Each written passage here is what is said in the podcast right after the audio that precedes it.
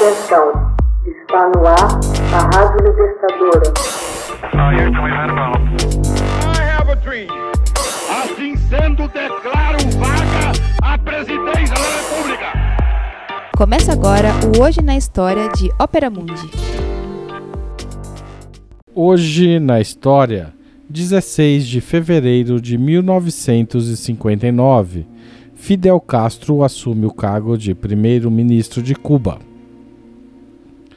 No dia 16 de fevereiro de 1959, o líder revolucionário Fidel Castro tornou-se o mais jovem primeiro-ministro da história de Cuba.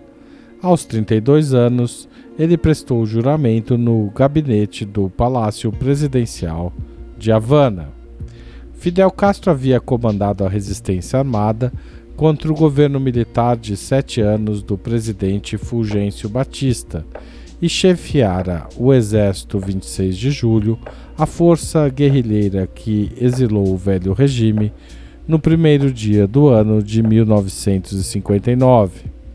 Contudo, era a primeira vez que assumia responsabilidades administrativas dentro do novo governo provisório.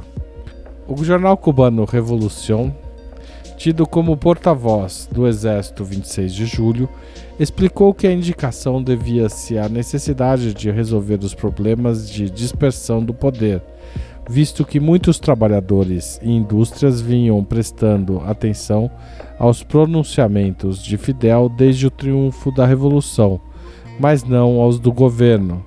Segundo a publicação, abre aspas, de agora em diante o governo, a revolução e o povo seguirão o mesmo rumo. Fidel estava cumprindo a licença de seu posto de comandante em chefe das Forças Armadas quando José Miró Córdoba, primeiro-ministro desde 5 de janeiro, renunciou sem dar grandes explicações. Aliados e jornalistas cubanos e estrangeiros testemunharam a posse de Fidel, que trajava uniforme de campanha verde-oliva e ostentava sua marca registrada, a barba e o cap quadrado. Temos grandes planos e sofremos quando não podemos concretizá-los rapidamente.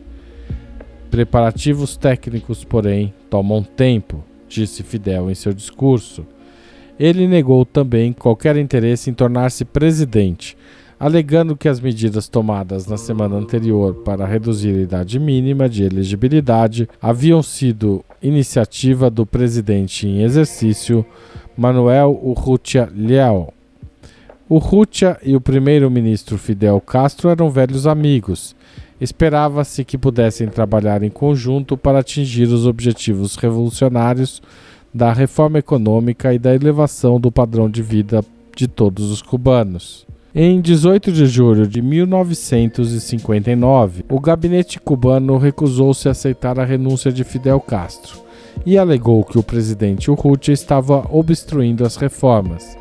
Consequentemente, ele foi convocado a se demitir. O antagonismo com os Estados Unidos agravou-se quando Washington resolveu, a partir da década de 1960, a ameaçar a imposição de sanções econômicas contra Cuba. Daí surge a aproximação do país com a União Soviética.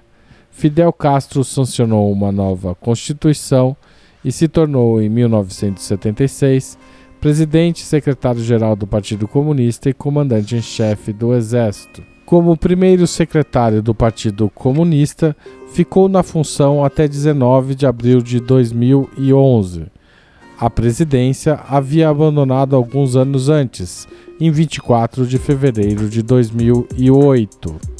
Fidel Castro morreu em Havana em 25 de novembro de 2016. Hoje na história, texto original de Max Altman, locução de Haroldo Seravo Cereza, gravação e edição de Laila Manoeli. Você já fez uma assinatura solidária de Opera Mundi? Com 60 centavos por dia, você ajuda a manter a imprensa independente e combativa.